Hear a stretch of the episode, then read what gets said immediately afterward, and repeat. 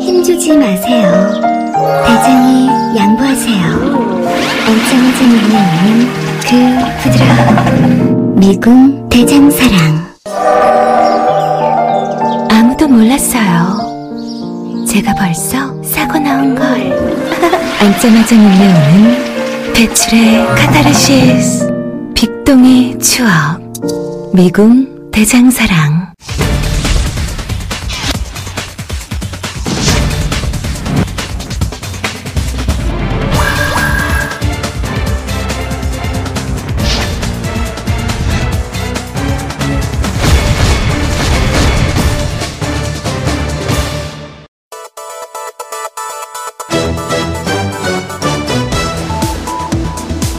이 차 세계대전 종전 백 주년을 기념하는 종전기념식에 앙겔라 메르켈 독일 총리가 참석을 했지요. 독일은 세계가 더 평화로울 수만 있다면 어떤 일이라도 다 하겠다는 것을 확실하게 밝혀둔다. 그리고 일 차 세계대전은 고립주의가 얼마나 파괴적인 것인지 우리에게 보여준다고 전범국가로서 과거사를 반성했습니다. 백 년 전 일 차 세계대전으로 무려 구백칠십만 명의 군인 그리고 민간인 천만 명이 목숨을 잃었습니다. 이 차 세계대전의 전범국가인 일본, 이 나라는 독일과 다르게 칠십 년이 지나도록 과거사에 대한 충실한 반성도 사죄도 없습니다.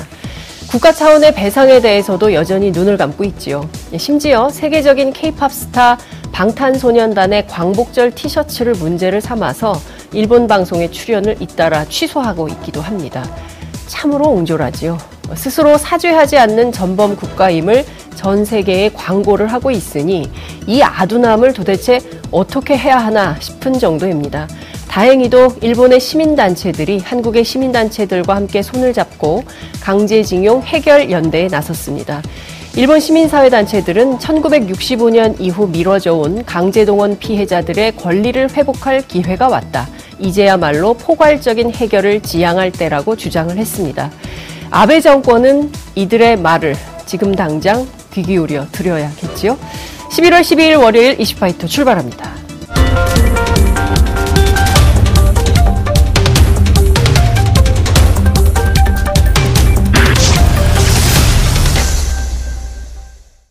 깨어있는 시민들이 꼭 알아야 할 알찬 브리핑, 깨알알 브리핑 시간입니다. 오늘은 오마이뉴스 박정호 기자 나오셨습니다. 어서 오십시오. 네, 안녕하십니까. 주말 잘 보내셨죠? 네. 항상 박 기자님 나오시면 제가 주말 인사를 여쭙게 돼요. 왜냐하면 월요일에 첫 날을, 한 주의 첫날을 여는. 그렇죠. 어, 출발 주자. 네. 기수. 중요합니다. 박 기자가 문을 어떻게 여느냐에 따라서 예. 한 주간의 성패가 달립니다. 어깨가 무겁습니다. 네. 네. 좋아요, 구독하기, 또 뭐 있습니까? 공유하기. 공유하기. 왜 이렇게 안 해요, 인터넷에서?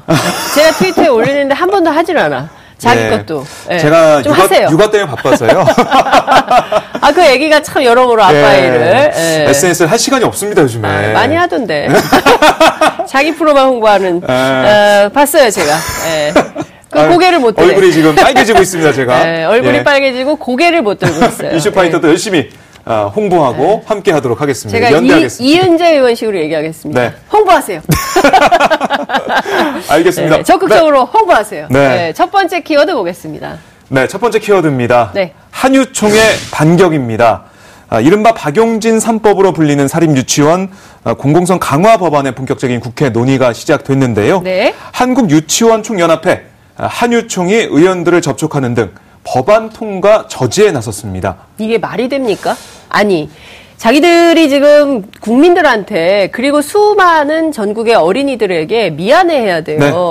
어? 아니, 그 저기 고등어 반 마리로 아홉 명을 먹이시고 네?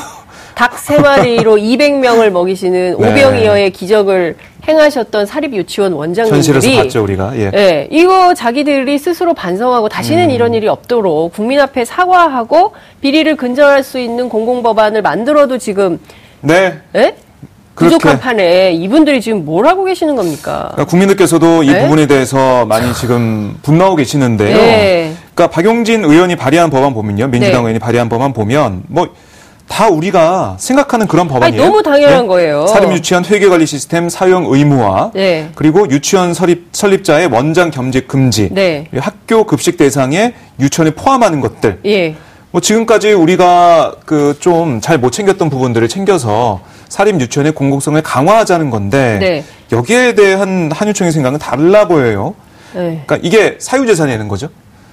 사유재산인데 네. 지금까지 이렇게 잘 안 됐던 것들, 만약에 비리가 있었다. 네. 그거는 유치원의 문제일 수도 있지만은 그것보다 네. 아, 정부 시스템 이런 게 잘 갖춰지지 않아서 네. 어, 이런 일이 발생한 거다.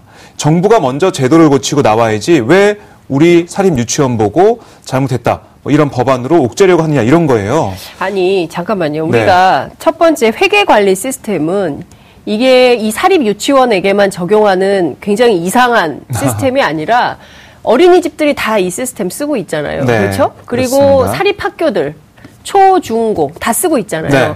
그런데 왜 자기들은 이걸 안 쓰겠다는 거예요? 결국 사립, 자기네 사유재산이다. 그래서 건물비를 달라 뭐 이런 어처구니 없는 주장을 해서 빈축을 사기도 했었는데. 네. 그리고 유치원 설립자하고 원장하고 겸직하겠다는 것은 결국에는 비리가 생겨서 문제가 생겼을 징계. 때 셀프 징계하겠다는 거잖아요. 그렇죠. 이러니까 이게 판사가 자기들 문제에 대해서 자기가 재판하겠다는 거하고 똑같은. 네. 황당한 얘기를 지금 하고 있는 겁니다. 방금, 그리고 예. 학교 급식에 유치원 포함되는 유아 학교예요, 유치원이. 그렇죠. 교육 과정이 있죠. 아니 그러면 학교 급식법에 따라서 같이 원칙적으로 어, 들어가야지. 그러면 계속 그렇게 오병이어의 기적을 하시겠다는 겁니까?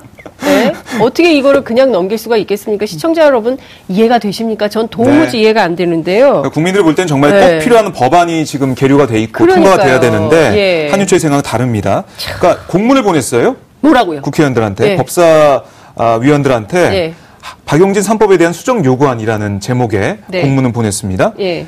유치원은 질 높은 유아 교육의 터전이 되어야 함은 불구하고 정치적인 영향으로 심각한 위협을 받고 있다. 네. 박용진 삼 법은 네. 헌법의 사유재산권을 침해하는 등 사립 유치원의 존립을 근원적으로 불가능하게 할 가능성이 높은 바 해당 법전에 대해 의원님의 각별한 관심을 당부드린다. 뭐 이렇게 얘기를 했는데. 위헌이라는 겁니까? 네? 이것도 위헌입니까? 음... 비리 유치원 적발하는 것도 위헌이라고 하면. 네. 그러니까 이런 거예요. 그러니까 그 사실은 교육 분야, 유아 교육 분야에서 일하시는 분들이잖아요. 이거 교육은 공공성의 목적이 있는 겁니다. 그렇죠. 그죠? 네. 여기서 사유재산 주장하시면 학원을 하셔야죠. 그죠? 예, 네, 학원을 말씀이시네요. 해야지 학교와 관련된 걸 하시면 안 되는 거죠. 네. 분명히 유치원은 유아 교육법에 따라서 정부의 재정 지원이 들어가요. 음. 그럼 감사받는 건 너무 당연한 거예요. 네. 어떻게 이렇게 납득할 수 없는 주장을 합니까? 누리과정 예산을 받고 계시면서. 받고 있는데, 네? 그러니까 이게 사립유치원이 사유재산의 측면도 있기 때문에 네. 개인의 재산권을 과도하게 제한하는 결과를 가져오는 법이기 때문에 이건 안 된다라고 주장을 하고 있는데, 네. 그러니까 이 교비 회계를 교육 목적 외에는 사용하지 못하도록 하는 유아교육과 개정안, 음. 박용진 삼 법 네. 절대로 받아들일 수 없다고 못을 받고 있습니다. 그러니까 지금 지원금으로 되어 있는 것을 뭘로 바꾸는 거죠? 그러니까 이 지원금을 예. 그 보조금, 보조금으로 바꿔서 이제 회계로 그렇죠. 우리가 추적할 수 있고 보조금으로 바꾸면은 목적 외에 네. 쓰면 안 되고 그렇습니다. 목적 외에 썼을 때는 횡령죄로, 횡령죄를 물을 수가 횡령죄로 있습니다. 처벌이 가능한 거죠. 네. 요걸 안 하겠다는 거잖아요. 그거 안 하겠다는 거죠. 그러니까 이런 거예요. 그러니까 이 설립 인가를 받을 때 네. 토지 및 건물 재산에 대해 교육재산으로 사용을 동의한다라고 음. 어, 이렇게 확약을 하고 네. 어, 사립학교로 이제 등록이 돼서 지원을 음. 받는 건데. 네. 그러니까 이 재산 사용 동의서를 제출하고 있는데도 불구하고 네. 한유총의 주장을 보면 정부 지원을 받을 때만 공교육을 담당하고 회계 감사 받을 때는 사유재산이라고 하고 뭐 이러겠다는 거예요. 그리고 굉장히 이율배반적인 예. 행동인 거죠. 자, 그러면 국회의원들을 일일이 만납니까? 맨투맨으로? 한유총이? 그럴 것 같아요. 그럴 것 같아요. 지난 아, 구 일 예. 그러니까 이덕선 한유총 비대위원장이 예. 직접 국회를 방문해가지고요. 예. 국회 교육위원회 소속 한국당 의원들을 만났습니다. 찾아갔는데 못 만났는데요. 네. 찾아갔어요. 예. 전희경, 김현아, 김한표 의원이 찾아갔는데 네. 의원들을 만나지 못하고 의견서를 전달했다고 합니다. 음. 그러니까 아, 지금 그러면 자유한국당의 네. 의원들은 한유총 입장을 받아서 어, 원하는 법안을 또 제출하겠다 이런 건가요? 음, 아직 거기까지 나간 건 아닌데요. 네. 지금 좀 이상한 게 뭐냐면 네. 사실 이 문제가 처음에 불거졌을 때는 금방이라도 통과될 것처럼 보였습니다. 네. 여야 뭐 다른 뭐 의견이 있는 게 없고 그렇죠. 당연히 비리는 우리가 막아야 되고 예방해야 된다. 네. 이런 컨센서스가 있었는데 네. 지금은 약간 좀 다릅니다. 분위기가. 그러니까 한국당은 네. 그 싱크탱크인 여의도연구원에서 오는 십이월 정책 대안을 내면 벌, 별도로 법안을 마련하겠다. 이런 입장을 보이고 있어요. 아니 굉장히 간명한 건데 그 간명한 네. 내용을 고치는 법 개정안을 낸 거잖아요. 네. 보, 지원금을 보조금으로. 그렇죠. 보조금으로 바꿔서 그 비리가 있을 때는 형법상의 음. 그 횡령, 횡령, 공급 횡령으로 처벌될 수 있도록 한다. 이런 아주 굉장히 그리고 간판가리 방지법. 그래서 네. 간판을 바꿔서 또 하는 거 못하게 하겠다. 네, 오병이어 방지법. 그러니까 오병이어 방지법도 있고 예. 제가 만들었습니다. 오병이어 방지법. 네. 네.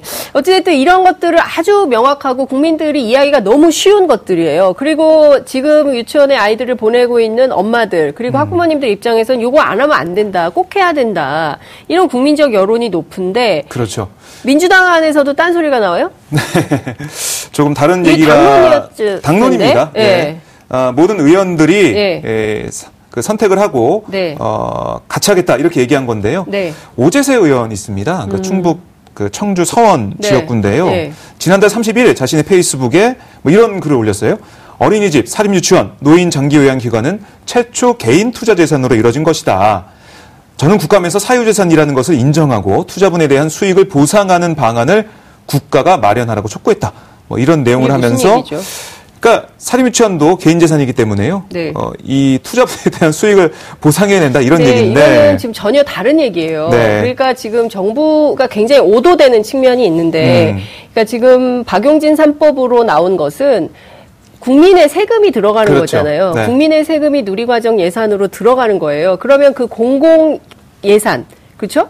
이 정부 예산에 대해서는 국가가 감독, 관리 감독할 의무도 있는 거예요. 제대로 네. 잘 쓰였는지 감사는 당연히 해야 되는 거예요. 음. 근데 이걸 안 받겠다는 거잖아요. 그렇죠. 이분들이 사유재산이라는 이유로. 네. 근데 그거는 국민들이 도저히 받아들이기가 어려운 주장인 거잖아요. 음. 그런데 이거는 전혀 오재세 의원의 얘기는 전혀 딴 얘기라고 네. 생각을 해요. 이분들의 사유재산을 인정하지 않겠다는 게 아니거든요. 음, 그러니까 이런 식으로 어떻게 보면 여론을 네. 사유재산은 침해하고 있다 이런 식으로 가져가는 게 아니냐 이런 우려도 좀 들고요. 걱정입니다. 어, 박용진 의원은 뭐 이런 또 비판도 하고 있습니다. 네. 지금이 유치원 공교육 정상화를 위한 골든타임인데도 음. 한국당은 시간 끌기식 침대 축구하는 것 같다. 음. 그러니까 십이월이 돼야 자신들의 법안을 내서 같이 심사하자는 거니까. 네.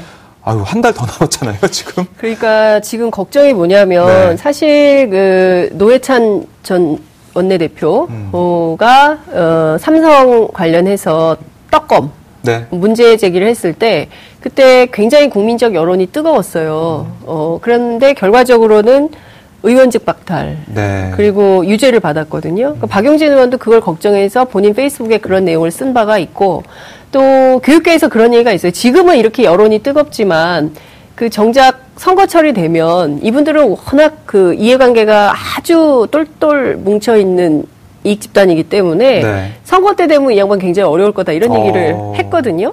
근데 지금 그 분위기가 벌써 나오는 거예요. 야, 야, 그렇게 되면 정말 그렇게 되면 진짜... 우리나라 그 정의가 세워지지 못하는 그런 상황이 될 것 같은데요. 그러니까요. 어쨌든 지난 구일에 사실 국회 교육의 법안심사 소위에서 네. 이것을 논의하기로 했었습니다. 음.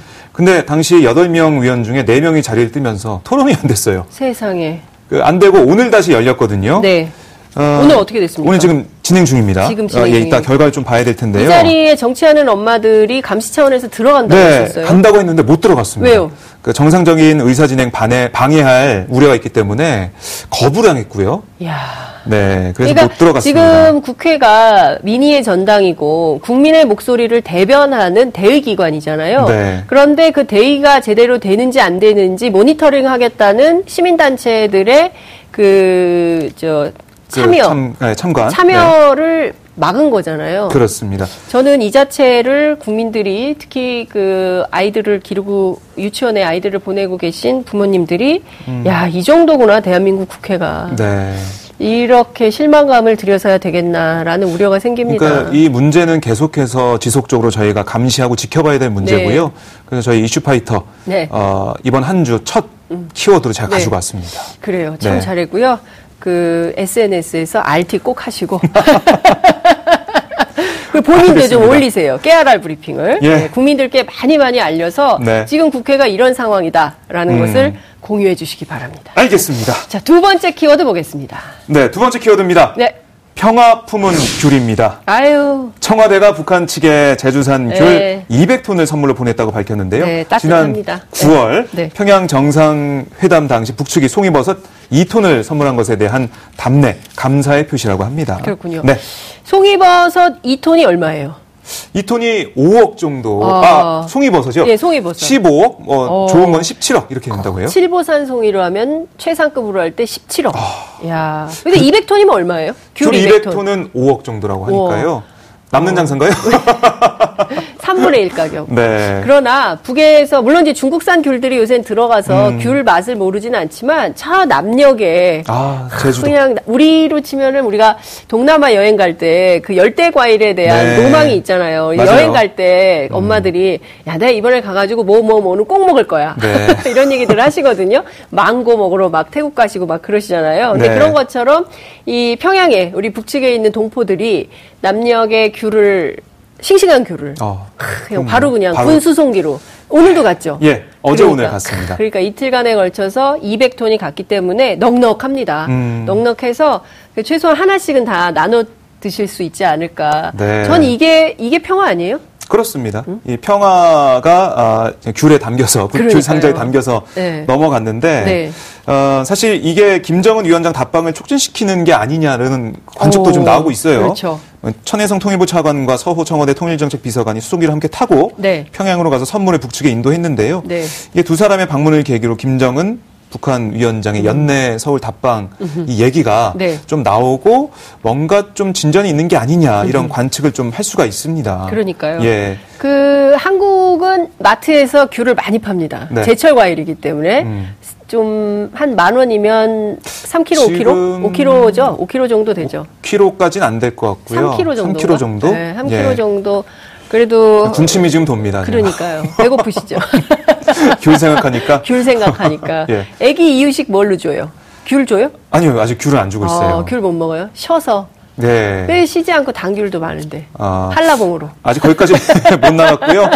그냥 뭐 네. 이유식 그 네. 소고기 들어간 거, 뭐 어, 호박 들어간 거 이런 거 좀 주고 있고. 그런데 김정은 위원장 오시면 저희가 한라봉도 네. 그리고 또 요새 많습니다. 음. 황금향. 뭐 이런 아, 것도 있고요. 예. 어, 비싼데. 비싸죠. 예. 예. 그러나 맛있습니다. 예. 그래서 다양하게 귤 맛을 드실 수 있게 어여오시라고 네. 예. 이런 촉구하는 의미가 좀 됐으면 좋겠는데 예. 그 문재인 대통령도 사실은 한라산 답방 얘기를 하신 적이 있으시잖아요. 그렇습니다. 지난달 예. 이십팔일 출입기자단과의 북한산 등반에서 네. 김정은 위원장이 서울 답방할 때 어디로 가야 할지 걱정이 좀 된다. 이렇게 얘기하면서 네. 어, 일정이 잡힌다면 아마도 네. 백두에서 한라까지 음. 이런 말도 있으니까 김 네. 위원장이 원한다면 한라산 음. 구경도 시켜줄 수 있다. 음흠. 이렇게 언급을 했어요. 그렇군요. 거기다 이제 제주도의 귤. 네. 뭔가 정말 제주도에 꼭 갈 것만 같은 그러니까요. 그런 느낌이 드는데 네. 이게 뭐 김 위원장의 외조 부인 고경택이 제주 출신으로 알려져 있고요. 음흠. 이천십사년에는 김 위원장 외가의 가족 묘지가 제주도에 있다는 사실이 알려져 화제가 된 적도 있고 원희룡 제주지사가 네. 어, 지난 십일 한라산 정상에서 김 위원장 답방 시 한라산을 방문할 경우 어, 대비한 사항들을 음. 점검하고 있습니다. 그렇군요. 아유, 네, 헬기 뭐 착륙 이런 것들. 오신다고 봅니다.